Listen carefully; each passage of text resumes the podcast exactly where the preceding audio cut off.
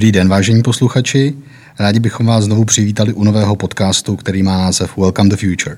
Já se jmenuji Vladimír Piskáček a společně s mojí kolegyní Evou Hanákovou, která vás nyní také zdraví. Dobrý den. Uh, bychom se v něm rádi bavili o blízké budoucnosti s hosty, kteří ji možná neumí predikovat, ale na základě svých znalostí a zkušeností rozhodně umí očekávat. Evo, představíš hosta? Tak já představím, jako vždycky, naším dnešním hostem je jedna z nejvýraznějších tváří eh, českého bankovnictví. Teď už se na mě mračí přes stůl, že to říkám. Ale podle mě, pokud lze opravdu o někom říct, že to je renesanční člověk, tak je to právě náš eh, dnešní host. Eh, je držitelem, myslím, že čtyř vysokoškolských diplomů.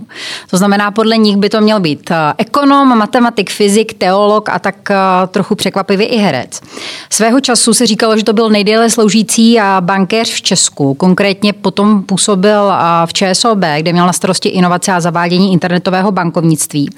Z představenstva firmy odešel, je to asi sedm let a od té doby se věnuje startupům v oblasti fintechu a spoustě dalšího, protože je aktivní ku příkladu v Radě Ústavu informatiky Akademie věd, sedí v dozorčí komisi České televizi Tetinově, je v šachovém svazu, anebo třeba v akcelerátoru, který se jmenuje Blockchain Connect.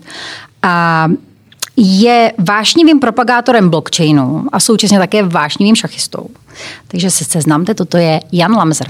Krásný den. Dobrý, dobrý den, ano. Moc doufám, že jsem to řekla správně. Já nevím, s tou vášní jste to možná trošku přehnala, ale tak to nemá cenu se na tohle téma tady nějak jako dohadovat. Dobře.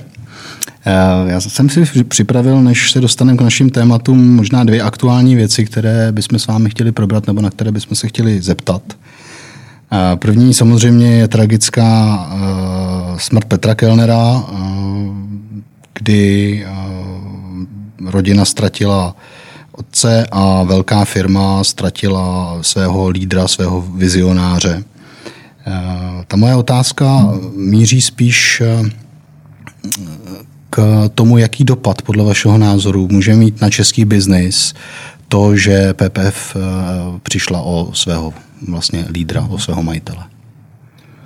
No tak na český biznis ono z PPF jako firma a Petr Kellner jako osoba vyrostly značně nad rámec České republiky, takže tam je téměř otázka, nakolik se o tom vůbec dá hovořit o PPF jako nějaké české firmě, Jasně. co se týče jako jejich aktivity, co se týče těch právních struktur. Eh, já neznám eh, samozřejmě, jak, jak si, eh, protože s PPF dlouhodobě nějak jsem nebyl v kontaktu, teď třeba i jsem si několikrát měl možnost s tím Petrem Krenerem setkat a s jeho spolupracovníky jsem i měl možnost být delší dobu ve styku. Ale, ale netuším úplně přesně, jaké jsou tam Eh, jak si ty vztahy, ať už formální nebo neformální, ale jako se nepochybuju o tom, že byť Petr Kellner byl vlastně jako velmi významná, výrazná postava, eh, takže eh, ten tým je tak kvalitní a to, že se něco takového může stát, prostě je součástí téměř té role, kterou jednou jako lídr na sebe vemete, takže byť to jistě všechny zaskočilo, tak ne natolik, aby se jako ze dne na den ta firma zhroutila, rozpadla se jako římská říše v nějakých jako chaotických, jako bláznivých potičkách. Eh, bez pochyby v mnoha ohledech eh, prostě se pokračuje tak, jak se pokračovalo a zjevně tam naskočí jako nějaký záložní scénář, o kterém buď to všichni vědí, nebo teď se vlastně zjišťuje, jak, jak si nějaké to nejužší vedení, včetně toho Petra Kellnera, si eh, pro tento případ ten scénář připravilo. To možná byla naše další otázka, protože už jste sám zmínil, že PPF opravdu jako je firma, která působí ve spoustě sektorů, ale i ve spoustě zemí. Na druhou stranu je to fakt, že to je vlastně, nebo byla to firma jednoho muže, ať chceme nebo ne. A, a Právě jsme se chtěli zeptat, jestli opravdu si myslíte, že PPF Holding nebo PPF Group v této podobě, jaké je v současnosti, má šanci přežít do budoucna, opravdu v tom, v tom velkém molochu či ne. A teď nás to zajímá právě s ohledem na to, jak se obecně vyvíjejí firmy po smrti otců zakladatelů, kteří těm firmám vládli pevnou rukou třeba několik dekád?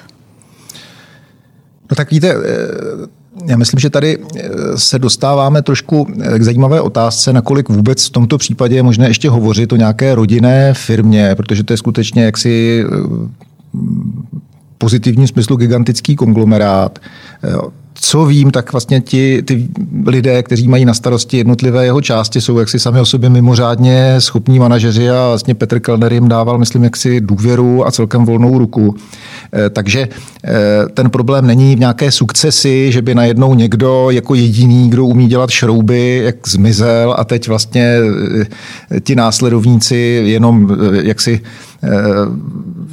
užívali toho bohatství, hmm. které vytvořil ten, tak jsou jak to vlastně v těch nějakých románech z 19. století, jak se tam vlastně jako kritizuje, jak se jako, že ta buržoazie vlastně jako, jako, jako o nic nestará a tak dále, tak dále, tak tohle je vlastně jako model, který v určitém ohledu může fungovat na úrovni nějakých živností, možná i třeba středně velkých firm, že eh, ti potomci, kterým by eh, ta eh, zakladatelka té firmy případně zakladatel chtěli předat eh, eh, potom to, co vytvořili, tak k tomu nemají nějaký vztah, ale tady už se vlastně jako bavíme o situaci, která vlastně řádově přerůstá, jak, jak si, jak si tenhle, ten, tenhle ten formát tady jako opravdu je mm, PPF ohromnou firmou, na kterou je vázané velké množství zájmů, aby ten Petr Klenel byl prostě jako, jako že majitelem, významnou osobností, eh, tak to zase jako podle mě nestojí jak si jako ten problém tak, že když on zmizí, tak se to jako celé nějak jako zhroutí, není to komu předat, všichni budou dezorientovaní a ta firma vlastně jako, že se nějak musí jako nutně rozpadnout a rozprodat a já nevím co všechno.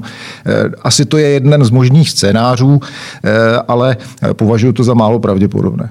A ještě jednou zpátky k vaší otázce. Ten problém sukcese obecně je samozřejmě velmi palčivý. U nás hmm. třeba to není tak výrazné téma, ale v západní Evropě eh, je eh, už po řadu, dá se říct, desítek let jako na stole obtíž, že eh, daňová legislativa výrazným způsobem zdaňuje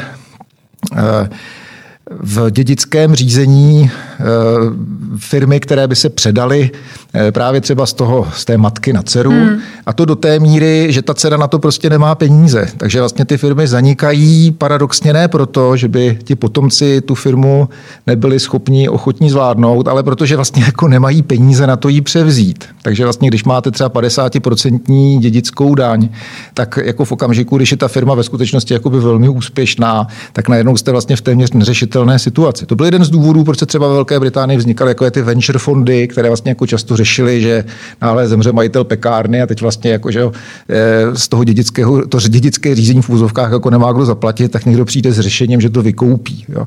Velmi palčivý problém je to v Německu, kde těch vlastně středně velkých firm je ohromné množství, vlastně na nich stojí německá ekonomika. Tím tomu, to, tohle my jsme jako z pozice podnikatele řečeno naštěstí do značné míry stále ušetřeni, ale je to jako reálný problém a nestojí, jak ještě jednou, eh, ta, ta obtíž předávání z generace na generaci jako nutně jenom jako na té dispozici a ochotě těch potomků, eh, ale je tam vlastně jako, že i takováhle třeba u nás nenápadná, jinde jako, jako velmi výrazná obtíž. To je zcela jistě zajímavý, eh, zajímavý aspekt. Eh, samozřejmě vy už jste zmínil i, že Jedním z těch problémů nástupnicí ve firmách je třeba i to, že potomci prostě nemají zájem eh, firmu převzít nebo prostě zakladatel je na to nepřipravoval.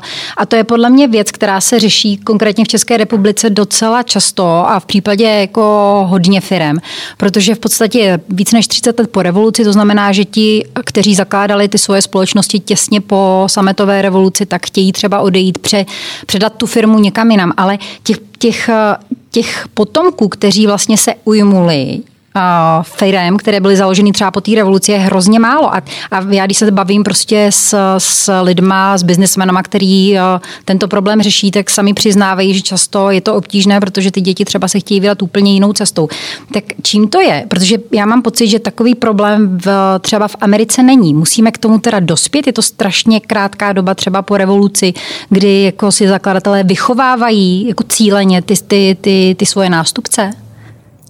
No tak je otázka, eh, jestli to naopak není spíš dobře.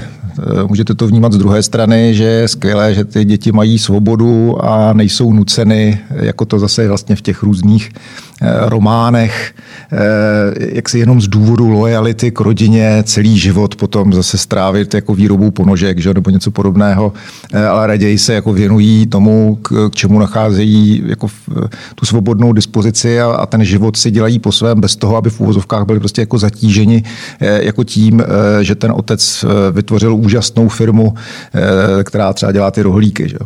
A e, můžeme si klást otázku, jaká, jako, proč vlastně by tohle to mělo někoho zavazovat.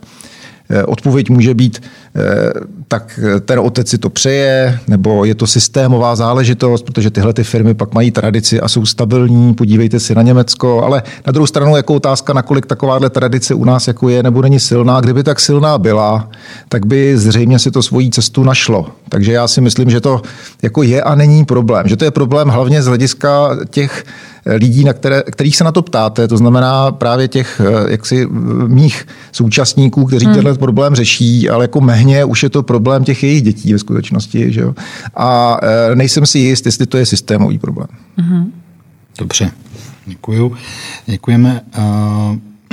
Druhá věc, kterou jsem vybral z těch aktualit, nešlo to pominout, je boj o českou televizi, boj o nezávislost, boj o veřejnoprávní média. Eh, vy jste člen dozorčí komise, to znamená, eh, vy jste vlastně teďka v centru dění. Eh, z vašeho pohledu, co se teďka děje, o co tam jde? Tak už jenom jak, tím, že jsem členem té dozorčí komise, tak jsem musím se zdržet nějakých komentářů, které by se pokoušely ve zkratce hodnotit, o co jde a kdo na to má jaký názor, než kvůli, kdo na to má jako vlastně názor správný. Eh, já eh, mohu za sebe jak si v té věci říct, že za A, technicky, abych to upřesnil, ta dozorčí komise má jako velmi vymezen, jako úzce vymezenou roli. Eh, je to poradní orgán Rady České televize, která se zabývá, řekněme, finanční kontrolou a její Eh, činnost prostě spočívá v tom, že na základě kontrolního plánu, který ta rada odsouhlasí, eh, se vyjadřuje k otázkám, které eh, souvisí s hospodařením a rozpočtem České televize. V téhle oblasti já žádné v tuto chvíli můžu říct asi zásadní, jak, to říct, jak jste to formuloval, rozpory nebo že se něco děje, nebo tak jakoby nevidím. Ty informace, které jsou veřejně dostupné, zjevně odpovídají tomu, v jakém stavu se ta televize nachází, takže z mého pohledu to, co vy nazýváte nějakými dramatickými souvislostmi, nějak dramatické nejsou, co se týče těch čísel. A samozřejmě pak je otázka někoho, kdo interpretuje jiné věci než ta čísla. Tak já jsem jaksi jako v té své funkci v tuto chvíli v naprostém klidu. A když se podíváme vlastně na, na ty osobnosti, kteří, nebo které kandidují do, ku příkladu, je do Rady České televize, do dozorčí komise, tak to často a, vlastně jsou a, jména nebo lidé, jejíž kariéry v podstatě nejsou spjaty s médií. A proč teď tolik jako bývalých manažerů a současně i šachistů, šachistů. láká kontrolovat uh, uh, veřejnoprávní média?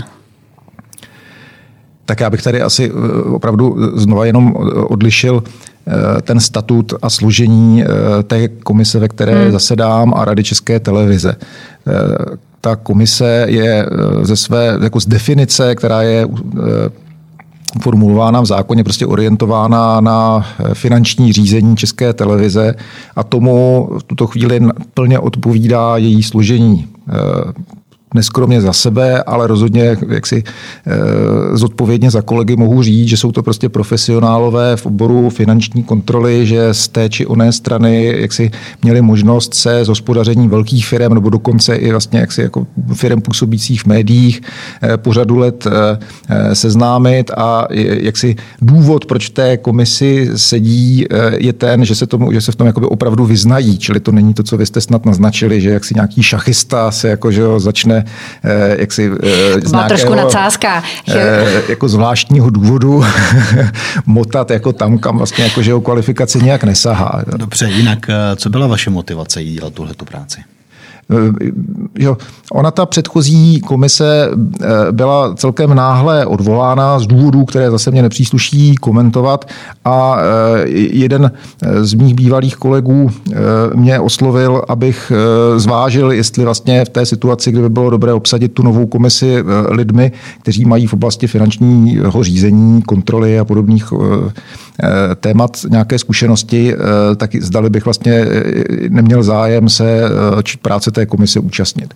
Z důvodu, které vy jste zmínil, to znamená, že je to že veřejnou právní televize je bez pochyby velice jako významným médiem a že je v zájmu obecném a nakonec vlastně i mém, aby ta televize fungovala dobře, no tak jsem si tak řekl, že se pokusím k tomu, jak si touto formou přispět, pokud mě tedy ta rada do té, do té funkce vybere. To znamená podle vás eh, i v současné době, protože jste člověk, který se zabývá technologiemi, znáte z řadu souvislostí, které se týkají médií a technologií, eh, i v současné době má smysl eh, mít veřejnoprávní média. Tak zase to je otázka, která jde nad rámec. Teď, jestli si mě ptáte jako člena ne, to se vás jako člověka. to jako, těžko můžu jako reagovat. Je, je, jako můj názor co má, nemá smysl, zase myslím, není až tak důležitý.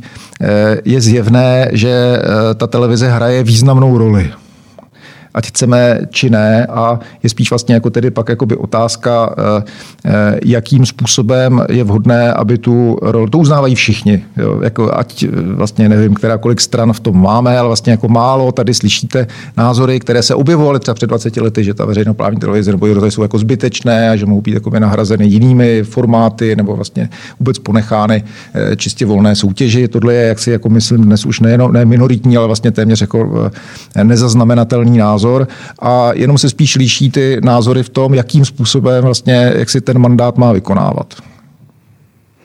Možná uh, opustíme ty aktuální témata uh, dvě a pojďme se vrátit k tomu, k vaší vlastně profesi bankéře. Já jsem, jsem si vytáhli jeden citát, který jste říkal v jednom ze svých článků.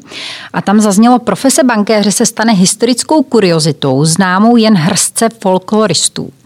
A to je jako hrozně hezký Hezký citát od člověka, který v bance strávil celý život. Je to docela ta tvrdé hodnocení. Proč si to myslíte? Tak je to, nevím, jestli to je nadsázka, eh, kterou jsem použil, eh, nebo jestli se to skutečně eh, naplní, ale jde o to, že ta profese bankéře v dnešním světě je úzce spojená s rolí peněz v našem světě.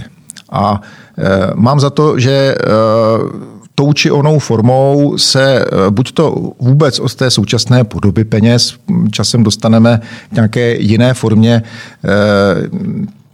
jak se říct, vypořádání vzájemných vztahů, vlastně o to, o to při penězích jde, eh, nebo eh, eh, jak, jak si vůbec se obejdeme, já nechci, teď nechci, nechci jako se dostávat za ten horizont, který jste naznačili, že to se máme bavit o blízké budoucnosti. Hmm. je, takže jak jsou takové ty sci-fi filmy, jak už vůbec žádné peníze nejsou a e, podobně. Ale a nebo jako ty náznaky, ke směně, k Přesně, přesně, přesně. Ale, že, že jo. Čili e, banky měly významnou roli, a teď mě prosím zastavte, kdybych začal tady jako poučovat to my e, jako příliš teoreticky, ale e, banky hrály po řadu vlastně stovek a tisíc let e, roli Eh, správce té peněžní ekonomiky v tom, že byli eh, jakýmsi důvěryhodným eh, prostředkovatelem té peněžní směny, která pro ekonomiku a pro státy je nesmírně důležitá a byla vlastně základem nebo jedním ze základů vůbec úspěchu naší tady evropské civilizace. Už od templářů dále prostě ty banky začaly fungovat a problém, který velmi často, jak si dříve působilo, že když jste chtěli udělat nějakou obchodní transakci, tak její vypořádání z různých důvodů, jak si eh, mohlo selhat, tak vlastně byl čím dál tím elegantněji bankovním systémem nebo tím, co se dá nazvat ekvivalentem bankovního systému už někdy od středověku nahrazen. A zároveň vlastně jakože vznikaly eh, modely, které umožňovaly přesun eh, Eh, prostředků od vkladatelů k nějakým podnikatelům. Dali se financovat projekty, zatímco vlastně bez téhleté infrastruktury, jak si musí dojít, my tak eh, vlastně jsme na to téma narazili v souvislosti tady s těmi, s tou sukcesí těch hmm. podnikatelů, hmm. že jako vlastně to, to, že eh, někdo má peníze a zároveň ví velmi dobře, jak s nimi naložit, nebo že má nějakou továrnu a umí řídit, to je situace, která je jako vlastně výjimečná. Takže eh, banky, které eh, hrály po řadu století roli, že prostředkovali přechod v hodnoty mezi lidmi, které ty prostředky měly a těmi, kteří byli schopni s nimi efektivně naložit, je prostě nepominutelná a zásadní. Tohle to se ale všechno odehrávalo, jak bychom dneska řekli, v analogovém prostředí. Takže tam vlastně jaksi jako bylo nutné vytvořit nějakou instituci, která eh, jako svoji metaforu si našla chrám, pevnost. Podívejte se vlastně na to, jak vypadá ta architektura bankovní. Hmm. To jsou všechno vlastně jako ty trezory, či to je to, jako by to bezpečí, že to všechno vlastně jako musí být nějakým způsobem uzavřené. Čili vytvářelo se vlastně jako paralelní systém k realitě, který jí kopíroval a který vlastně, jak si my známe jako platební styk, známe jako vklady, jako účty, jako, jako úvěry. Otázka, jako kterou já si kladu a zároveň si tedy, jak jste naznačila, odpovídám způsobem, který jsem zmínil, zdali takováhle infrastruktura je nutná v okamžiku, kdy se otevřel svět, eh, řekněme, digitální, který mhm. umožňuje řadu věcí propojovat s tou realitou napřímo, umožňuje Eh, vytvářet konstrukty, jako jsou digitální měny, které jsou důvěryhodné bez toho, aby eh, jako musel existovat někde nějaký trezor a ten chrám a ta pevnost, která zajistí, aby eh, tu měnu někdo neukradl. A tady si právě říkám, že se zřejmě změní jaksi podstata těch vztahů, že prostředkovat v ekonomice jak ty platby, tak vlastně prostředky nebo majetek, Eh, který je k dispozici, aby s ním bylo nějak naloženo od těch, kdo ho mají, k těm, kteří s ním budou nakládat. Možná bude možné v budoucnosti jiným a elegantnějším způsobem, než jak jsme na to dneska zvyklí. Určitě se dostaneme k tomu, jakým, ale mě by ještě zajímalo, když je řeč o těch eh, chrámech, o těch krásných budovách, tak eh, budeme za pár let ještě vůbec chodit do poboček bank, nebo v, co se vlastně změní banky? A mají jako šanci z vašeho pohledu ty tradiční banky vůbec přežít? No tak eh, eh, jedna otázka je, jak, eh, jakou fyzickou podobu ta banka bude mít, tak ty chrámy už se nenosí delší dobu. To se i v našich podmínkách po těch 90. letech, které vy nepamatujete, já ano, kdy ta honosnost se brala no, jako my si takový, je pamatujeme už bohužel taky. Jako takový jako zásadní atribut, tak se vlastně postupně všechny banky posunuly k té jakési úrovni eh, chování ke klientům, která zdůrazňuje přátelskost, neformálnost, takové ty, eh, ty přepážky, ty neprůstřelná skla, nevlídně hmm. se tvářící bodyguardi u vchodu a tak dále, že byli nahrazeni vlastně jako otevřeným prostorem podobným tomu, kde tady sedíme, aby se jaksi zdůraznil vztah té banky jaksi k tomu klientovi jako přátelský a dialogický. Takže už jenom tohle třeba je jako veliká změna která ve skutečnosti jako nijak zvlášť nezměnila podstatu toho podnikání, ale jako ty chrámy už dávno zmizely, nebo jako některé ještě stojí, protože jak si zase se jich zbavit jako je zbytečné, ale není to jaksi ta stylizace, kterou by ty banky dneska vyhledávaly. Když já jsem začínal v bance, tak jak si s takovým tím, vám mi to přišlo snad jako neuvěřitelné, tak eh, vlastně ten eh, ten jako, jako reklamní spot byl, že se tam pohybovaly takové jako obrovské koule, které do sebe narazily a při tom úderu těch koulí se tam objevil nápis síla, vůle, vliv. No, takže tohle bylo třeba. A to jako, mělo znamenat co? Nevím, ale jako tohle byl marketing té banky. Takže vlastně jako, že tam vlastně jako bylo jako tohle to dvě kůle, ohromný náraz, že to bylo tak jako velkolepé a objevila se v síla, vůle, vliv a logo té banky. Že, čili to oni, co si říká, technicky vzato to byla ta samá banka, jaká funguje dnes, ale dneska se projevuje úplně jiným způsobem. Takže když se ptáte, jaká bude ta banka, tak jedna možná otázka je, jak se ta banka bude tvářit. A tady říkám, ano, pravděpodobně do těch poboček moc nikdo chodit nebude, protože se ukazuje, že se vlastně většina nebo už téměř úplně všechno, co se eh, jaksi dříve řešilo na té pobočce, dá vyřešit dnes pomocí různých mobilních nástrojů. Hmm. Nevíš, prostě budete mít nějaký, eh, jak to říct, hm, spíš kontaktní bod, eh, kam občas třeba zajdete pro nějaký úkon, který opravdu je nezbytné udělat fyzicky, nechci předjímat, co by to tak mohlo být, že někam dáte otisk prsku nebo něco jako podobného, ale tohle to spíš bude něco jakoby výjimečného, všechno ostatní jako dnes už stejně většina těch bank, ta otázka je akademická. Já nevím, jak často chodíte, jak si něco si řešit do bankovní pobočky, ale jako pro ty běžné úkony vlastně eh, máme dneska v těch různých mobilních aplikacích eh, v podstatě, jako myslím, všechno vykryto. Hmm. Já, možná, eh, než se dostaneme samozřejmě k tomu, co, co vy naznačujete k tomu novému prostředí, prostředí, ale se zeptal ještě jednou na to staré. Vy jste se v ČSOB, myslím, výrazným způsobem pokoušel uh, předjímat budoucnost a připravovat tu banku na to. Uh, Domníváte se, že je vůbec možné, aby tyhle ty tradiční ústavy, já teď neberu marketing, ale beru tu podstatu, regulované ostrou regulací, eh, s tradičním přístupem, velké korporáty to jsou, aby se změnili nebo přizpůsobili tomu rychle se měnícímu světu natolik, že tady zůstanou? A co by měli udělat, pokud ano? Co je, co je to, co, kdybyste teďka uh, seděl v tom generálském křesle, co, co jsou ty první věci, které podle vás by se měly uh, dít, které se třeba teďka nedějí z pohledu bank? No, já vás možná překvapím. Já uh, jsem uh, v tuhle chvíli spíše Eh, pozitivně, eh, nemůžu říct překvapen, ale vnímám pozitivně, eh, jak dynamicky se těm bankám celosvětově a u nás specificky daří tuhle tu takovou jako bariéru překonávat. A musím říct, že mám jako celkem dobré povědomí o tom, jak, jak si silná ta bariéra je, jak opravdu jako svazující ty regulace jsou, jaké jako, jak si i konvence, které jsou třeba neformálně vyžadované jako těch regulátorů, tak vlastně banka má jako svůj problém jakýsi jako generační. Že? Když v bance pracujete, tak tam obvykle vlastně eh, eh, ti vrcholoví manažeři eh, jsou vrcholoví, protože tam strávili většinu své kariéry, takže vlastně jako, že tím je dán jejich pohled na věc a není jako úplně jednoduché, což už ve svém věku vám jo, mohu z první ruky potvrdit, ty svoje pohledy jako dokázat měnit na základě nějakých jaksi vnějších podnětů, které často radikálně odporují vaší celoživotní zkušenosti. Takže i za těchto těch okolností jako eh, musím říct, že velmi fandím kolegům, býval, no, jako bývalým kolegům, kteří v současné vlastně jako, jako době stále vlastně v těch funkcích fungují, nebo těm vlastně z těch nastupujících generací, jakým způsobem eh, se jim daří eh, tenhle ten problém, který jste tady myslím, velmi trefně popsali, zvládat a jo, ty banky na jednu stranu, tak jak já jsem to tam metaforicky vyjádřil, mohou být jako nakonec odsouzeny v jistém smyslu k zániku, na druhou stranu Dneska ta jejich role je opravdu velice důležitá, to nikdo nespochybňuje, to je podobně jako s těmi veřejnoprávními médii a e, když se mě ptáte, jakým způsobem se jim daří reflektovat to, co se od nich očekává v těch nových podmínkách, tak já bych odpověděl překvapivě dobře.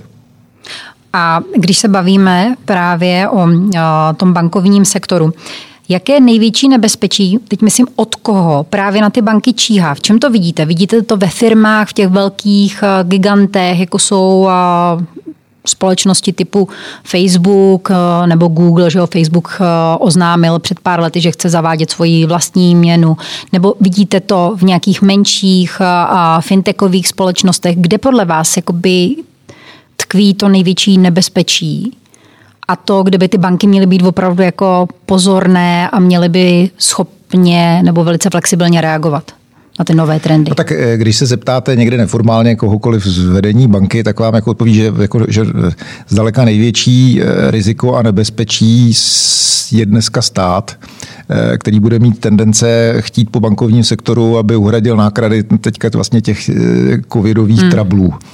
Takže tam se všichni jenom děsí různých sektorových daní a různých jaksi jako úlev, které budou mandatorně na ten bankovní systém případně jakoby uvaleny. To může být jako opravdu celkem jako, jako zásadní zásadní problém. Jo. A co se týče toho, co naznačujete, že by ty, jak si ty banky mohly být, a co já také jsem tehdy naznačoval, jo, že by ty banky mohly být vytlačeny eh, jak si jako biznisově, no tak to se do jisté míry samozřejmě jako také děje, ale je to jako, jako proces natolik dlouhodobý, eh, nebo aspoň eh, zatím se to jeví, že je dlouhodobý, že se v tuhle tu chvíli jaksi nebo můžeme vyloučit, že by eh, ty banky byly vytlačeny ze dne na den nějakým startupem.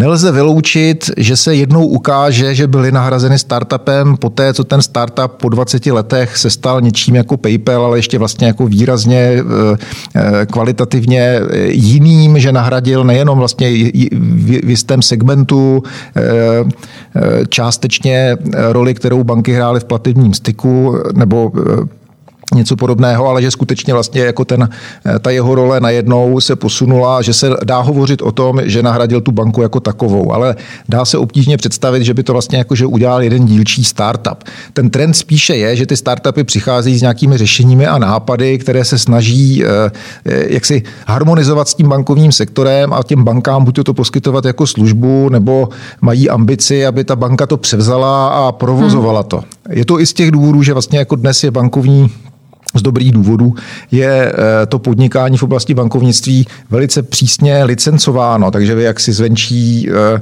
nemůžete jen tak tu banku nahradit. Pokud chcete banku nahradit, tak se nejdřív bankou musíte stát. A eh, když už se tou bankou stanete, tak tou bankou prostě jste jo, se vším všudy. Takže čili to je jako uh, takové, takový jako, jako nenápadný, ale jako významný uh, jako dovětek všech otázek o tom, jako co to bankovnictví nahradí. Jako do té doby, kdy je, jsou pravidla dána tímto způsobem, tak ty banky jsou nenahraditelné, protože jak si to zákonodarství je velmi přísné a bankovnictví jak si je nutně v rukou bank. Samozřejmě je tam nějaká dynamika. Uh, na úrovni, já nevím, Evropské centrální banky dnes vzniká legislativa, která by k roku 2024 vlastně měla zprůchodnit používání třeba kryptoměn v Evropě. To je zajímavé, takže to může vlastně přinést nějaké nové prvky, ale jako je to spíše evoluce, než že by ze dne na den eh, nějaký eurokomisař přišel a říkal, banky nepotřebujeme od příštího roku, to uděláme podobně jako Němci s jadernými elektrárnami. Dobře, než se dostaneme k té technologii, já bych přeci jenom se na to podíval ještě trošku z jiné strany. Eh, nemůže nastat velmi rychle doba, a je to vlastně ohrožení pro bankovní sektor naším chováním, že my už nebudeme mít takový zájem o hypotéky, že už nebudeme mít takový zájem o úvěry, z čeho oni žijí, protože nebudeme chtít vlastnit spoustu věcí, které bylo dlouhodobě tradič, tradicí vlastnit. To znamená, budeme si pronajímat auta, budeme si pronajímat byty, budeme vlastně žít velmi aktivně ve sdílené ekonomice tak je samozřejmě, je to nějaký trend, který eh, je i viditelný na ulicích, že různá ta, ta, ta re, eh, kola, rekola, vlastně jako, že hmm. jiné formy, jako, které jsou viditelné. Otázka je, nakolik eh, je toto trend natolik významný, že by se vlastně jako dotkl té potřeby bydlet ve vlastním, kterou řada lidí vnímá jako, jako co si zásadního. To ano, ale taky něco, co si nebude moc třeba dovolit, jo? Jasně, jasně, ale jako, jako, čili eh, těch faktorů eh, je celá řada. Určitě eh, v tom zase obdobně, jako jsem o tom hovořil v souvislosti s bankovnictvím, digitalizace, tokenizace, IoT, možnost, že jak si každý mixer má svoji identitu a je možné vlastně jak si jako, že diagnosticky sledovat, v jakém stavu se v kterém okamžiku nachází budoucnosti výrazně zjednodušuje a podporuje možnosti takový chytrý mixer eh, sdílet, eh, protože je vlastně jako jasné, kdy a jak ho kdy používal a kdo ho případně vlastně jako rozbil a eh, jak si to, co jinak jako může činit při tom sdílení určité obtíže, tak vlastně tady před našima očima se v mnoha ohledech mění jak ze zásadního problému na něco, co má vlastně své celkem jednoduché technické řešení. Takže bez pochyby v mnoha ohledech se eh, tenhle ten trend bude prosazovat. Otázka je, nakolik to jaksi je možno eh, extrapolovat až tak, jak vy říkáte, že jo, jako nakonec my nebudeme mít vlastně jako, že jo, vlastního jako, jako nic, že jo. za deset let bude přirozené, že až odsud budeme odcházet, tak já vám jako dám tady svoje polo, vezmu si vaše tričko, protože to tak všichni budou dělat, že tak třeba jako... To nevím, co dáte mě. no tak... je, je možné, že to, co se nám dneska jeví jako prostě jako, jako, že, jako žert, tak vlastně jako se z toho stane uh, jaksi uh, běžná společenská zvyklost. Jako, že dneska na sociálních sítích se rozjíždí že takzvané svapování, nevím, jestli jste se s tím hmm. fenoménem setkali, že vlastně jako, že, že jenom vlastně koukáte kolem sebe, jaké máte nepotřebné nesmysly a e, vrháte je na sociální síť a jako vlastně podstata jako to, to, to, toho je, že je velmi zábavná sociální interakce, že jeden nesmysl měníte za jiný. Jo.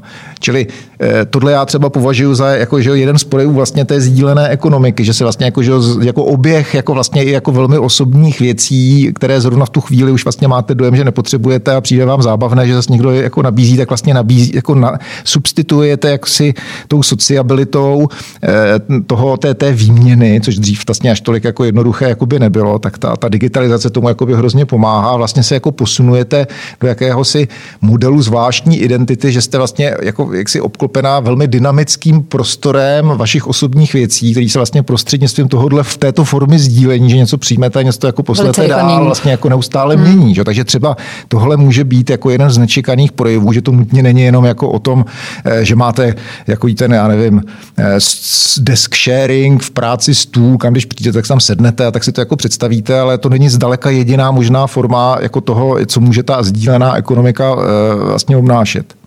Když jdeš teda ještě o sdílené ekonomice, eh, vy jako ekonomik se díváte na to, že eh, tady tenhle ten fenomén vlastně narostl do takových rozměrů, že je v podstatě neregulovatelný a v podstatě není ani regulován. Teď máte na mysli... Sdílenou ekonomiku. Tak fenomén je otázka, jestli každý fenomén je nutné hned regulovat.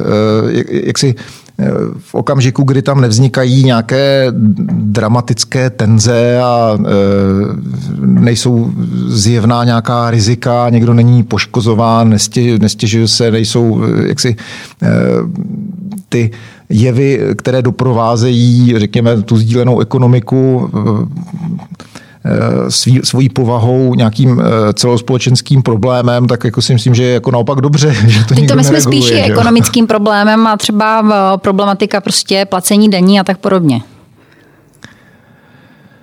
No zase, já tady uh, mám, uh, jako nepochybuju uh, o uh, schopnosti i motivaci uh, Eh, lidí, kteří mají na starosti výběr daní, eh, velmi vynalézavým způsobem nacházet nové a nové možnosti, eh, jak ty daně vybírat. Takže jako tady ani v téhle zóně jako nemám pocit, že je tady nějaká celospolečenská deprivace, která jako hrozí jakousi sociální implozí.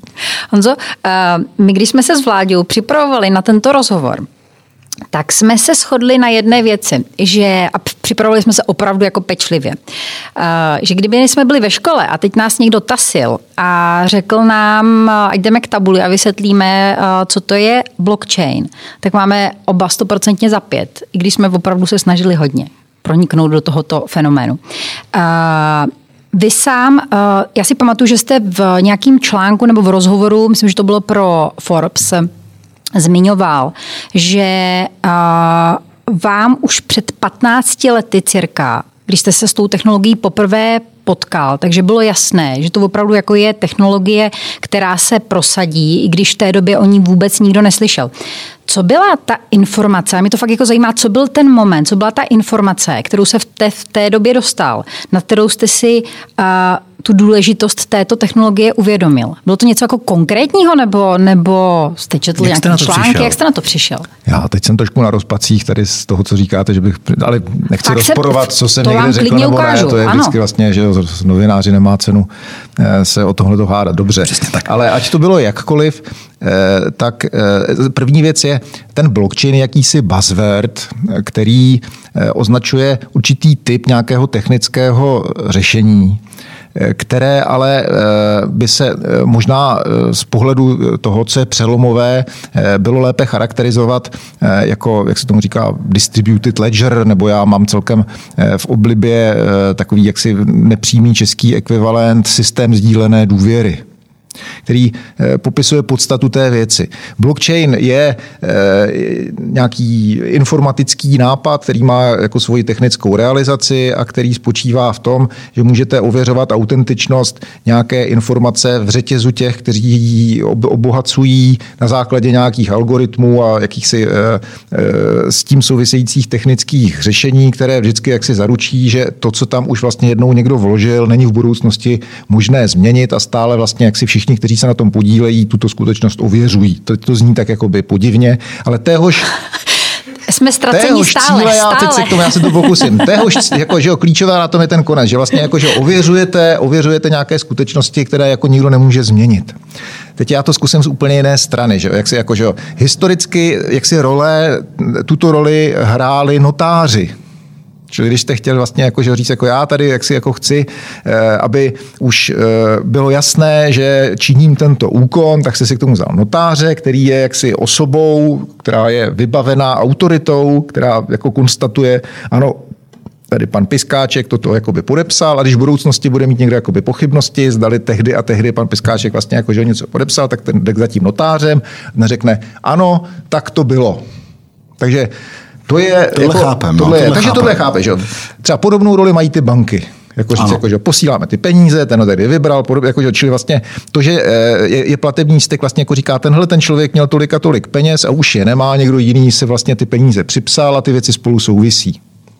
Jo, a jde vlastně jako, že jo, ani ne tak o to, že někdo v pytli přinese vlastně jako, že jo, peníze, které vy jste někomu dala a pan Piskáček už na ně jako, že jo, někde čeká, ale vlastně jako jde o nějaký účetní úkon a někdo musí být pak jako vždycky schopen ověřit, že, jo, že kdyby pak vlastně pan Piskáček řekl, já jsem ty peníze nedostal, tak aby mě řekl, to není pravda, my jsme mu je připsali. Jo, čili tohle, sto- že jo. A Toto se historicky, to, co se dříve dělalo fyzicky, tak jak si naše vyspělá analogová společnost došla k různým sofistikovaným řešením, jako jsou banky a notáři, že někdo je pověřen důvěrou, aby tyhle ty věci zaznamenával a kdyby byly pochybnosti, co se stalo, tak máme katastry nemovitostí, eh, technické průkazy aut, já nevím, co všechno možné. To jsou vlastně všechno jenom jaksi nástroje, které někde zaznamenávají nějaké skutečnosti, které se v budoucnosti můžou prokázat jako velmi důležité a musí být jak, jaksi nějaký, eh, eh, nějaká autorita, která eh, v případě pochybností řekne, jak to tedy jako je, komu patří ten kus pole, jestli je- tohleto auto někdo koupil, nekoupil. Jo? A Zpátky k vaší otázce, ten blockchain, nebo jak já říkám, ten systém sdílené důvěry jako funguje jako na, jiný, na, na jiném principu, než jak to fungovalo doteď. Takže když si vezmeme třeba vlastně jako, že tady tu láhev, kterou tedy eh, posluchači neslyší, ale já jsem ji teď postavil jako mezi nás a my si můžeme říct dobře, tak teď my vlastně chceme, jako aby v každém jako okamžiku bylo jasné, eh, čí ta láhev je. Tak jedna ta, jako ta tradiční eh, cesta je, že někdo vlastně jako řekne, já tu láhev nějak označím, aby nebylo možné ji eh, jaksi eh, zaměnit a povedu nějaký registr, kde vlastně to číslo láhve bude zaznamenané a vždycky ten vlastník, kdyby chtěl předat někomu jinému, tak za mnou zajde a já si zaznamenám, že tu láhev vlastně vlastní někdo jiný. Takhle se to běžně dělá. To, co ve skutečnosti vlastně jako je podstatou těch systémů sdílené důvěry, je, že my všichni najednou se takhle jako díváme na tu láhev. A vy jste všichni viděli, že já jsem tu láhev sem položil. Když si ji teď No, vezmu eh, já. vezmete, tak my jsme to všichni viděli. No, takže už takže je my moje. nepotřebujeme žádného Takže notáře. autorita jsem teď já. My, ne, my všichni víme, že je u vás. Protože jako vlastně vy to nepopřete, my jsme to všichni viděli. Jo? A čili eh, podstata těch te- technologií, těch sdílených ledgerů nebo té sdílené věry je, že si všichni v podstatě jako, že jo, neustále mezi sebou ověřují ty informace, jak se věci mají. Je tam vždycky nějaký nástroj, který ověřuje, kdo nějakou tu změnu stavu do toho může vložit, ale vlastně ta informace není u toho jednoho notáře, u té jedné banky, u toho jednoho katastru, ale jako neustále tu informaci máme všichni k dispozici a kdykoliv do ní můžeme jako všichni jako zároveň také nahlédnout. No. Takže to je na tom zajímavé. My vlastně jako tu důvěru eh, v tom, eh, že si můžeme ověřit stav věcí, eh, máme na základě toho, že se jí všichni ověřujeme navzájem. A ne na základě toho, že eh, tu pravdu spravuje nějaká centrální instituce. A právě proto je tato záležitost prostě jaksi jako vnímaná jako, prostě jako zásadní ideologický problém. Ve skutečnosti tady nejde až tak jako o to, eh, nebo samozřejmě jako že daňové úniky a podobně, prostě bitcoiny a všechna tahle ta vlastně jako tradiční agenda, ale v pozadí vlastně jako je právě otázka, nakolik je ta společnost jako schopná se obejít bez určitých eh, tradičních mocenských struktur, eh, které vlastně měly určitý jakoby monopol na tu pravdu, kterou spravovali. No, ale to je právě jakoby ta možná moje další otázka, jestli blockchain opravdu je, jako, jestli to opravdu vidíte, že to je technologie budoucnosti, anebo je to opravdu módní výstřelek pár zasvěcených osob, který tomu rozumí. Tak ještě jednou, ten blockchain je jako zase opravdu eh, je viditelný v tom, že eh, zaútočil eh, na jako jádro toho, co se dá nazvat tou jaksi Institucionalizovanou. institucionalizovanou společností postavenou na té centrální správě jaksi pravdy na jedné straně nebo určitých jakoby, jako normativních, tam je to ještě vlastně kumulováno, jaksi rozhodnutí. Takže to, že ten bitcoin jaksi je alternativou vůči nějakým běžným měnám, vlastně jako znamená, že za A k tomu není, aby, že ho není, jako nikdo ho nevydává, nikdo ho netiskne, hmm. ale zároveň ho není možné ovlivňovat ani, jako, že, čili ani to, kdo ho vlastní, ani to, kolik toho bitcoinu je, vlastně není jako, že předmětem jako nějakého externího zásahu. Hmm. Jo. A to je vlastně jako ten na tom, na, tom, na tom právě to zajímavé. To je jádro té vlastně, kdybych jak si tu vaši otázku eh, se pokusil přeformulovat, říká, tak tohle je vlastně ta podstata věci, jestli společnost, jak si, eh, tak jak ji známe, se neposune směrem k modelům, které vlastně jako nebudou potřebovat eh, to, na co jsme zvyklí, to znamená, že nějaká centrální banka, že nějaký katastr nemovitosti, že někde někdo vždycky vlastně jako, že má tu formální pravomoc, tu moc i odpovědnost, že některé věci uvěřuje, že o některých věcech rozhoduje, jestli vlastně není možné přejít na jako naprosto decentralizovaný model, kdy se ty věci tak nějakým zajímavým jako vlastně způsobem na pozadí těch nějakých blockchainů a systémů sdílené důvěry konstituují sami od sebe na základě vlastně eh, toho, jak my do toho vstupujeme. Na jednu stranu to zní dobře, takže tady se jistě jako, že může radovat někdo, kdo fandí eh, Bakuninovi, Vlastu Borkovi a vlastně těmhle těm, jak si jako anarcho, krypto, jak to hmm. dneska jako je, říkají, fajn, my ten stát vlastně potlačíme a tím pádem, jak si budeme svobodní, protože on nás svazuje. Na druhou stranu, jak vlastně, jako, že když se podíváte, jaké jako reálné chování eh, těch účastníků eh, někde, jak si, které, kteří se tady eh, vlastně profilují v naprosté anonymitě v, v řadě těchto těch systémů, čili to není, že jak si vy konkrétně uvěříte nebo neuvěříte, že ta flaška tady stojí nebo že vy jste ji vzala, ale že vlastně jako anonymní většina se vlastně shodne na tom, že tu láhev jako, že jo, jsem vzal já spíše než vy. Takhle reálné chování vlastně jako třeba lidí na sociálních sítích, vlastně jako tíhnek, tak jako vlastně podivným vzorcům chování a extremitám, že je vlastně jakoby jediná otázka, jestli nějaká jakási eh, nějaký nástroj, eh, který tlumí bezprostřední efekty té prostě jako totálně přímé demokracie, která vlastně je v pozadí těchto těch systémů sdílené důvěry, jestli nějaký Kalmanův filtr nebo něco podobného, který by vlastně jak, jako dokázal eh, eh, za, zamezit tomu, aby naše společnost eh, byla vystavená jako absolutní volatilitě dílčího názoru, jako nějaké většiny na nějaký vlastně jako eh, dílčí aspekt jakéhosi problému eh, ve výkyvu, který vlastně může v milisekundě se vlastně jako změnit z jedné polohy do druhé, jak, jako kdo tohle to zabezpečí. Tyhle ty systémy jsou jako neutrální v tom, že eh, se obejdou bez eh, té centrální autority, ale vlastně jako jsou až jako děsivě neutrální v tom, že umožňují jakýkoliv exces. Jo? Ta no centrální hlavně... autorita svojí pomalostí, jako, že jo, jak si, kterou my vnímáme většinou, že to je prostě něco hrozného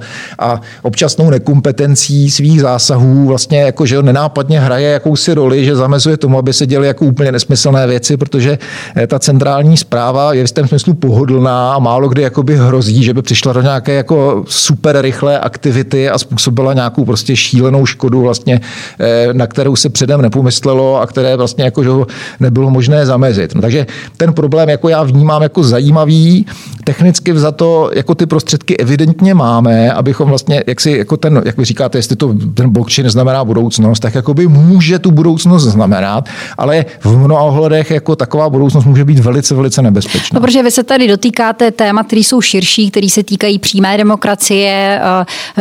Říkáte, nebo v podstatě neříkáte, ale naznačujete, nebo aspoň jak jsem to pochopila já, že blockchain by mohlo znamenat vlastně zánik některých institucí nebo autorit, které my známe v té podobě, jaké je známe a, a mm, bude všechno řešeno přes uh, nějaký IT crowd, ale teď si trošku, teď je to trošku nadsázkou.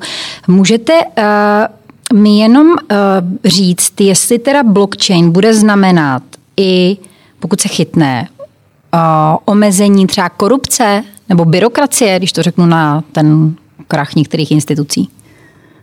Může, tak. může blockchain potenciálně vyřešit třeba tady problémy prostě s byrokracií přebujelou nebo, nebo s korupcí?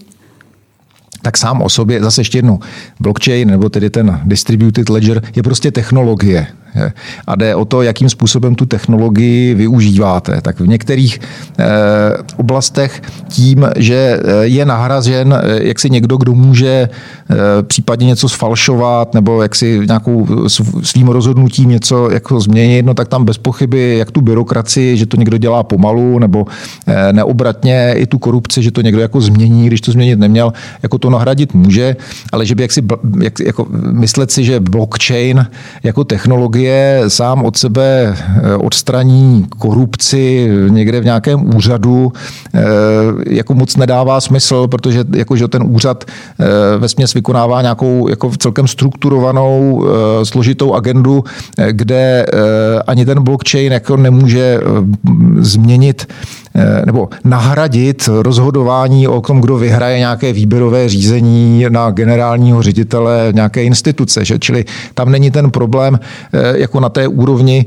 eh, jakým způsobem se zaznamenává věrohodně nějaká skutečnost a jestli někdo nemůže jaksi jako pozměnit, ale je tam vlastně jako zjevně nějaký jaksi kvalitativní přínos, který ta technologie jaksi nenahradí. A pokud ano, tak to jako je vlastně nějaká spíše jako třeba umělá inteligence, to si můžeme bavit, jestli náhodou není lepší, aby o generálním řediteli nějaké automobilky nerozhodovala raději ten přístroj, protože ten tedy jako nebude zřejmě jako možné ovlivnit, že ho podplatíte, ale to je jako jiný problém, to není na úrovni toho blockchainu. Hmm. Ale s tím blockchainem to souvisí, protože se může ukázat, že řada těch úřadů vlastně jako nebude potřeba, protože dominantní část té jejich agendy, která spočívá v nějakých jaksi jako víceméně mechanických úkonech, eh, jako je touto formou nahraditelná. To ano.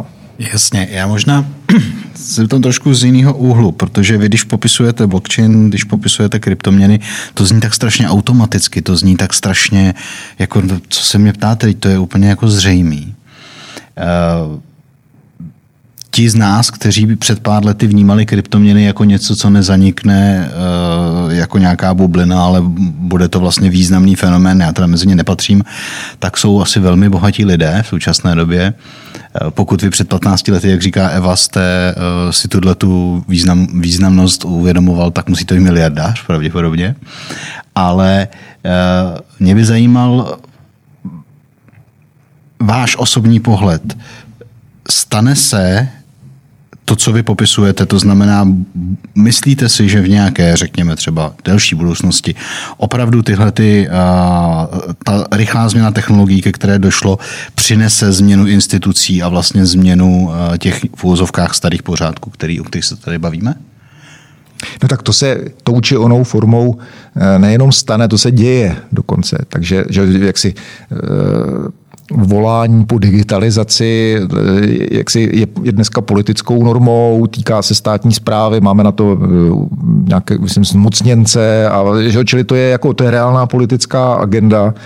Eh, takže to není jaksi otázka pro prognostiky, futurology nebo e, haruspiky, ale e, je to spíš už vlastně jaksi součást běžného politického života. Spíše otázka, jako je, co to znamená a do jaké míry e, jak si tyhle ty projevy budou revoluční nebo spíše evoluční, e, že něco, co dneska trvá dlouho, tak bude jako trvat kratší dobu. Že? No zatím jsou ty projevy dost revoluční, když se na to podíváte v řádech nevím, vemte si, že internet v Česku vlastně se stal silným fenoménem někdy eh, na přelomu milénia třeba a máte za 20 let vlastně tady se bavíme o blockchainu. Určitě, tak já vám dám třeba jako příklad, jestli teda si můžu, jako, že to, co už jako ovlivňuje před našima očima eh, ten svět v, téhle, v, tom, v tom slova smyslu, jak vy se ptáte, je otázka bezpečnosti.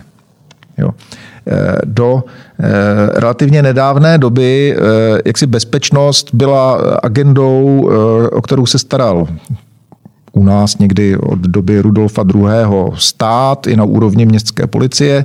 To znamená, že máte armádu, která se stará o vnější hranice, máte policii, která je odpovědná za pořádek uvnitř tomu máte nějaké složky, které vypírají clo a e, podobně. Čili e, bezpečnost je něco, co bylo možné jaksi jako jasně geograficky lokalizovat a dokonce odlišit složky, které za tu bezpečnost e, ručí. Někdo střeží ten stát jako celek, někdo jako hlídá pořádek uvnitř toho státu a jsou celkem jasně vymezené ty nástroje, které je možné používat pro to, aby se ta bezpečnost udržela. Tohle se prostě v posledních deseti letech jako úplně obrátilo vlastně že vzhůru nohama. Dneska vlastně jako nelze dost dobře vůbec jako odlišit tu vnější bezpečnost od vnitřní, že ty útoky, že znáte ty jako hybridní válka a podobně.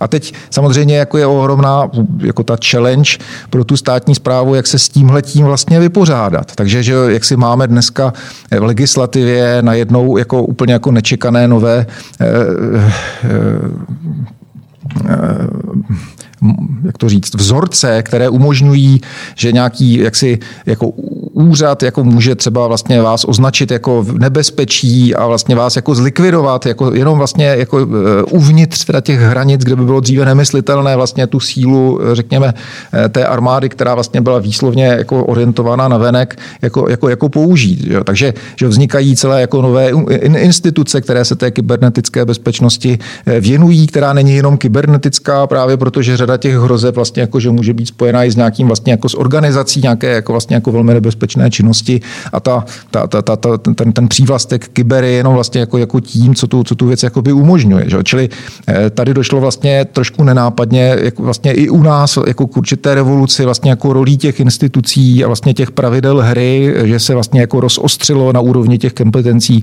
to, co je vlastně role armády, co je role policie, kdo kde vlastně jako může zasáhnout, kdo je odpovědný za detekci těch rizik, kdo je odpovědný za to, aby ty rizika potom nějakým jako reálným způsobem zpracovával.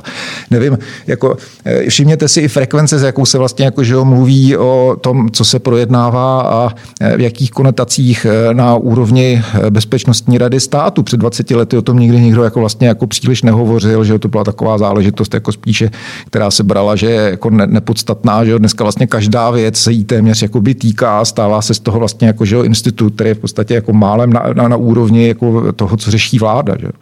Čili jenom chci naznačit, že to je jaksi, a samozřejmě právě s tou digitalizací to hluboce souvisí, takže jako to je něco, co vlastně není jako otázka, co se v budoucnosti stane, až nějaká umělá inteligence někde něco jakoby vytvoří, to je něco, co už se stalo. Hmm. Možná bychom měli přejít zase k eh, dalšímu okruhu témat. Když se dívám na přípravu, tak eh, dalšího tématu, tak to má název Jan Lamzer a COVID. Měl jste COVID? No, nevím, asi ne. uh, Honzo, jaký dopad podle vás bude mít tato epidemie na společnost? Změní nás to výrazně? Tak zase, no tak můžu říct, jako, jo, samozřejmě už nás to změnilo. Já nejsem nebo neosobuju si eh, eh, vůbec, eh, jak to říct, kompetenci, zejména ne, když jsme uprostřed toho covidu, to nějak hodnotit. To je jako evidentně to, co se děje, je jako zajímavé, neuvěřitelné, pozoruhodné jako z mnoha hledisek a já o tom mám za A příliš málo informací, za B neměl jsem možnost se nad tím zamýšlet, protože jsem se zabýval jinými věcmi a za C nemám dostatečný odstup k tomu, abych to nějak hodnotil, ale to, co říkáte, jako, že, jako ta základní otázka je, že nás to samozřejmě nějak poznamená, změní, to ano, ale jestli se mě chystáte zeptat jak, tak fakt ne. nevím. Uh, pardon. Ne, pojďme na to trochu konkrétněji, protože uh, jsou věci, uh, které, jak se ukázalo, ten covid už změnil. Naučil, nevím, učitele pustit počítač, prostě najednou uh, výuka přes, uh, přes digitální média není standardem jenom v Indii, ale už i v Evropě. Uh, spousta lidí se spoustu věcí naučila, vlastně byla donucená k tomu se je naučit a začala je používat a stala se součástí jejich života. Třeba ne tak příjemnou, třeba už dokonce i příjemnou. Uh, myslíte si třeba, pojďme konkrétně k oblasti školství, vy jste velmi vzdělaný člověk, uh, Může to mít dopad e, takový, že se zjistí, že spousta věcí, které se učí žáci středních škol, základních škol, vlastně nejsou potřeba, že způsoby, jakým se to učí, opravdu jde dělat jinak a ta společnost se výrazně promění? No tak, eh, co se týče vzdělání, tak tady u nás jako je na stole mnoho let téma, zdali jak si vůbec takový ten tradiční formát vzdělávání, který je Eh, hodně postaven na disciplíně a faktografii, jako vůbec odpovídá tomu, eh, kam se ten svět posunul. Ani ne tak z důvodu toho, že nikam nemůžete fyzicky jít, ale že eh, řada informací, které dřív bylo potřeba, aby člověk prostě věděl, tak si je dneska snadno dohledáte a že je důležitější spíš s těmi informacemi pracovat, než být jaksi mít jako takové. Že jo? No tak tohle je jeden rozměr jako, jako nějaký zásadní problém, kde si nejsem jistý, jestli jako zrovna ten COVID Eh, sem eh, nějak zásadně vstupuje a jestli vlastně jako tady eh, dojde samo od sebe díky covidu jako nějakému katalyzátoru k nějaké jako radikální změně. Takže spíš se možná bavíme jak si jako o tom, zdali je možné do budoucnosti nahradit jaksi tu prezenční hmm. formu nějakými interaktivními eh, informatickými nástroji.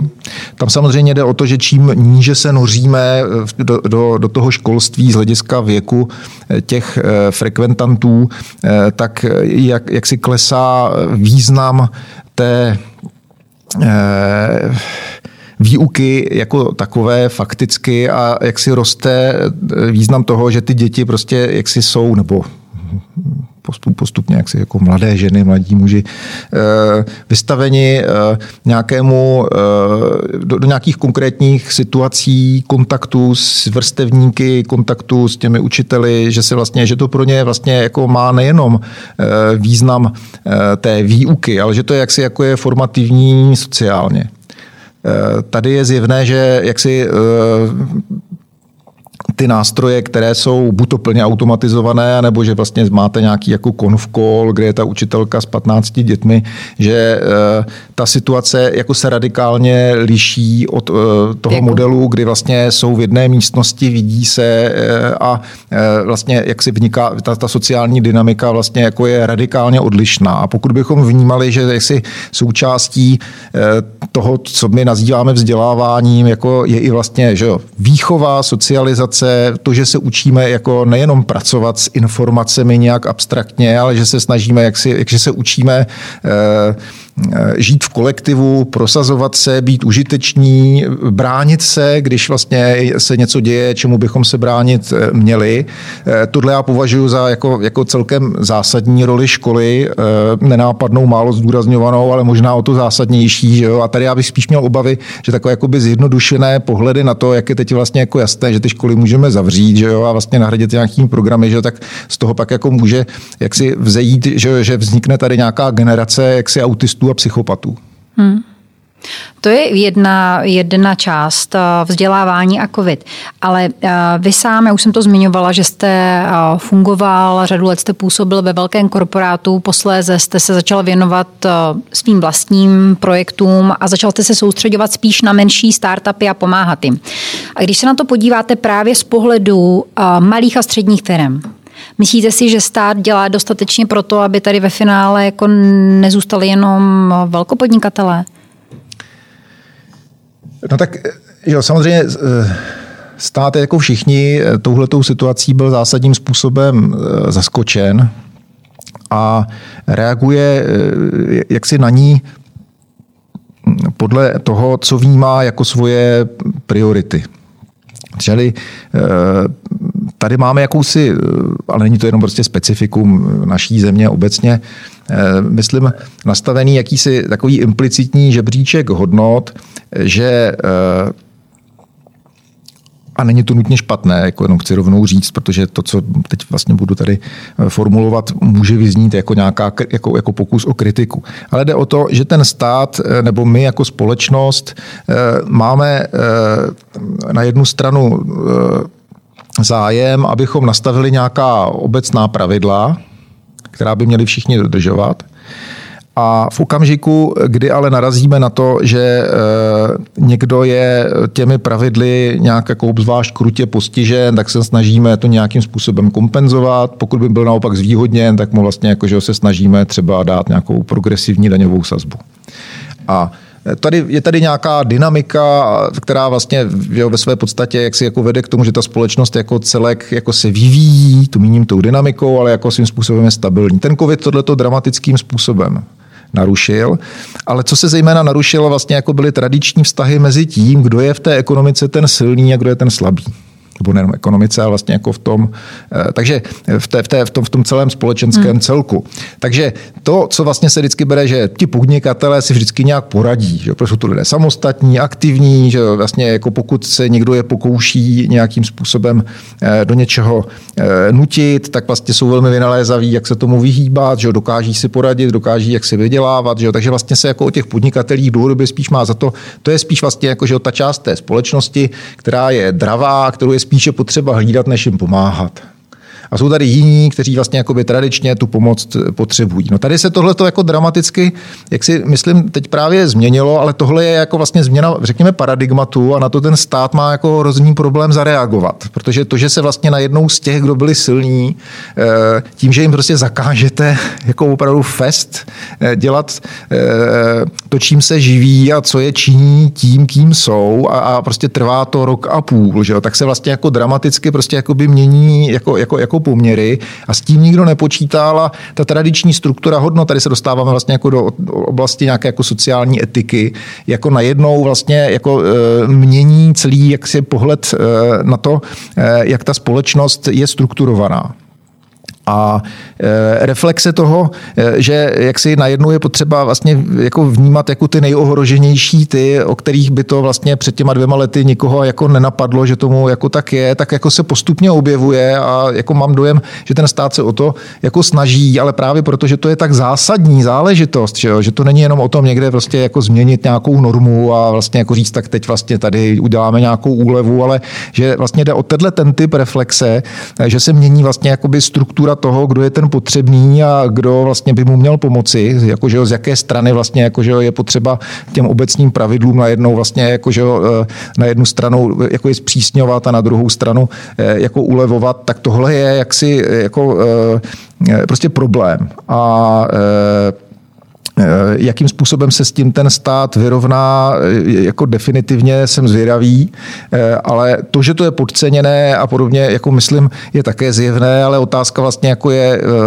v té situaci, tak jak jsme ji reálně jak si jakoby prožili, tak jestli by jako vlastně jako nějaká politická reprezentace jako to zvládla lépe. No tak jako lze hovořit o tom, že třeba ve Švýcarsku, jak si ta pomoc nějakým podnikatelům byla vlastně jako, že mnohem rychlejší a mnohem výraznější. Ano, Jo.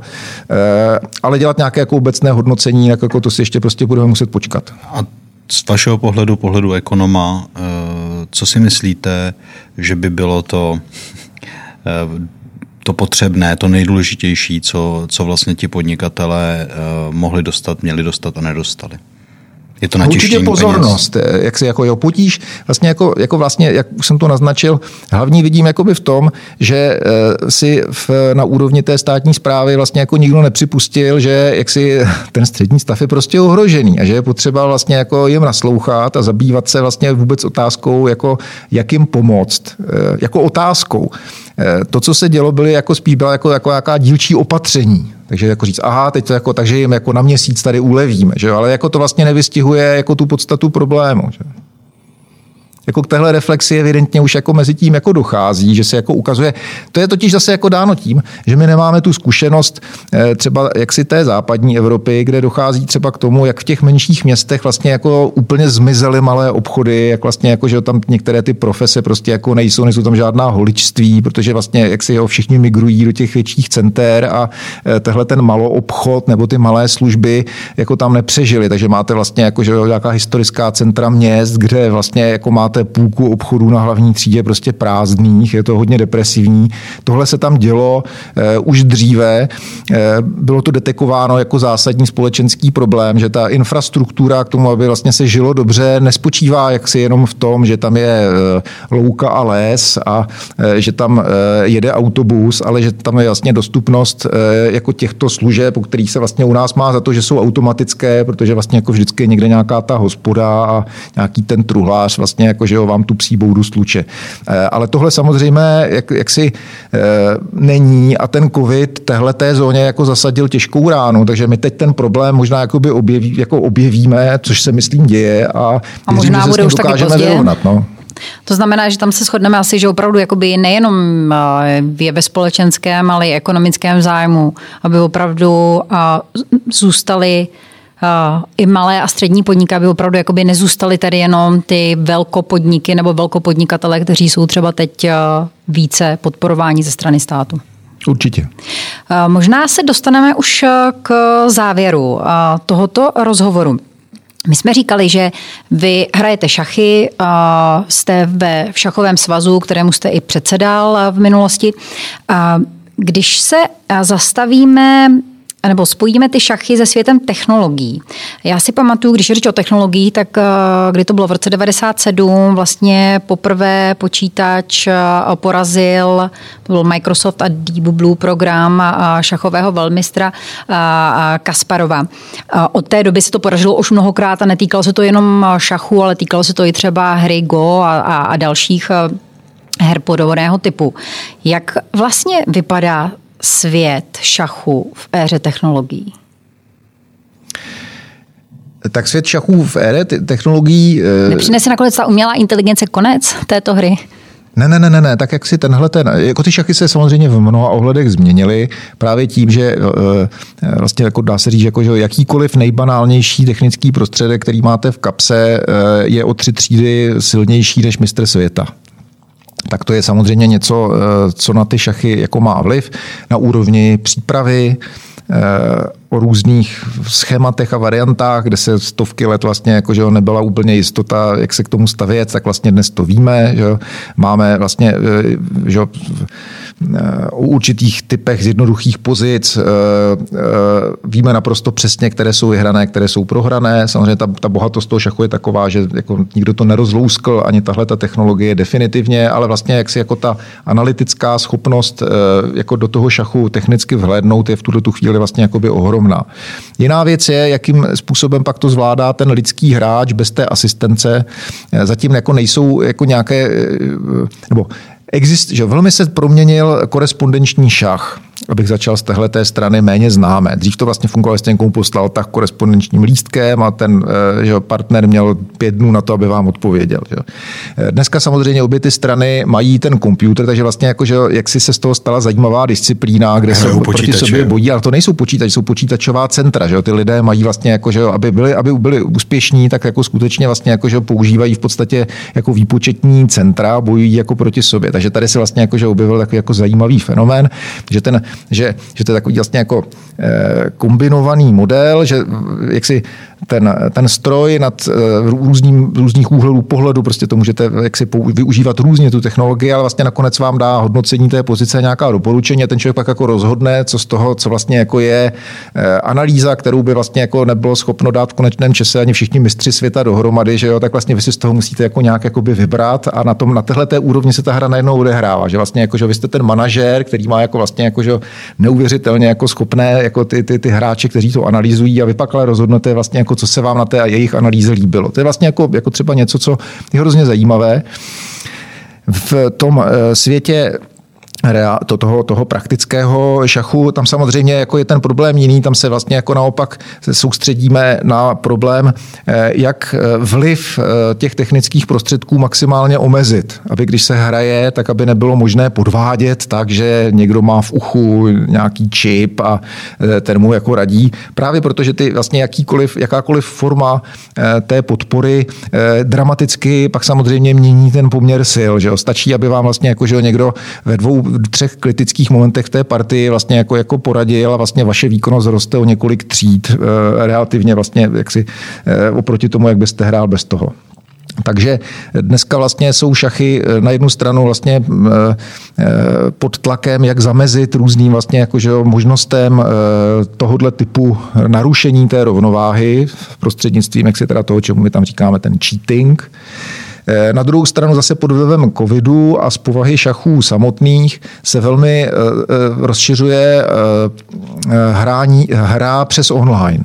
Nebo i jaksi jako hybridní varianty, když se ty lidé nemohou setkat, aby se nenakazili, takže jako někdo sedí u té šachovnice a snímá ho kamera, on tam vlastně jako, jak, jak si, jako fyzicky jako je přítomen a je možné ho sledovat eh, a eh, nicméně vlastně ten partner nesedí proti němu, ale sedí jako, jako někde jinde, třeba na druhém eh, konci světa. A s tím je zase jaksi jako spojena velmi podobná záležitost, jak, jak si ověřit, že tam jako nikdo do toho nevstupuje a ne, nepoužívá nějaké jaksi jako nepovolené prostředky a to je jako něco, to je prostě velké téma v současném šachu. Jasně. Zakončujeme možná technologicky. Bavíme se tady celou dobu o technologiích. Je nějaká technologie, který se hodně bojíte? Je něco, eh, co nás, ať už je to přístup k technologii nebo technologie samotná, eh, může v budoucnu, možná blízkém budoucnu výrazně ohrozit?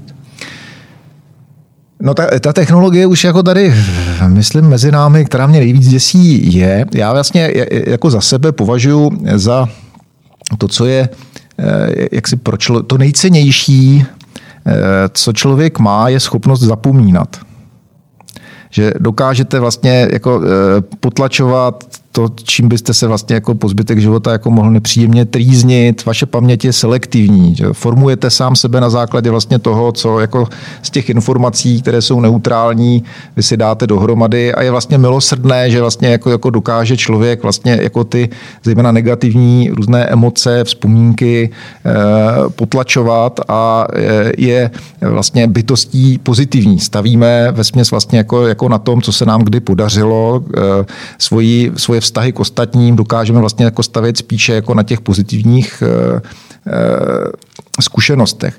Problém vlastně jako, že dneska toho, jak už u toho, jak můžeme si dohledat kdykoliv někde v těch mailech a četech, co nám vlastně jako, že kde, co jsme kde udělali, tak vlastně tomu sami neutečeme, protože o tom vlastně jako máme tu jasnou stopu, o které jsme tady hovořili z těch blockchainech jako, jako podobně.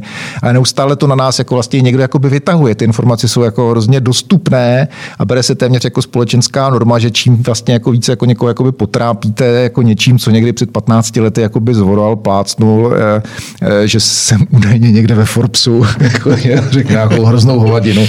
Údajně, to, ale opravdu je to zaznamenáno. tak tomu jakoby neuteče, to je ale strašné, že jo. Jo, že vlastně najednou jsme jakoby nuceni jako vlastně nést tíhu té odpovědnosti za každou pitomost, co jsme někde plácli. Vlastně to je hrozné, že jo, vlastně jako, že, ten, že, nemůže, že přestáváme být sami sebou a vlastně jako, že jo, stáváme se vlastně jako, že jo, nechtěně jako si tím, k čemu nás nutí jako, že jo, tyhle ty nešťastně vlastně jako neodložené vzpomínky. To je hrozné. Že? Tak já myslím, že tímhle, eh, tímhle bychom mohli krásně zakončit. Všichni si musíme zapamatovat, že to nejcennější jsou informace a hlavně nenechávat eh, digitální stopu. Děkujeme moc, Honzo, za, za hrozně zajímavé eh, vyprávění a těšíme se zase někdy na, na viděnou a naslyšenou. Moc mě těšilo, děkuji za pozvání.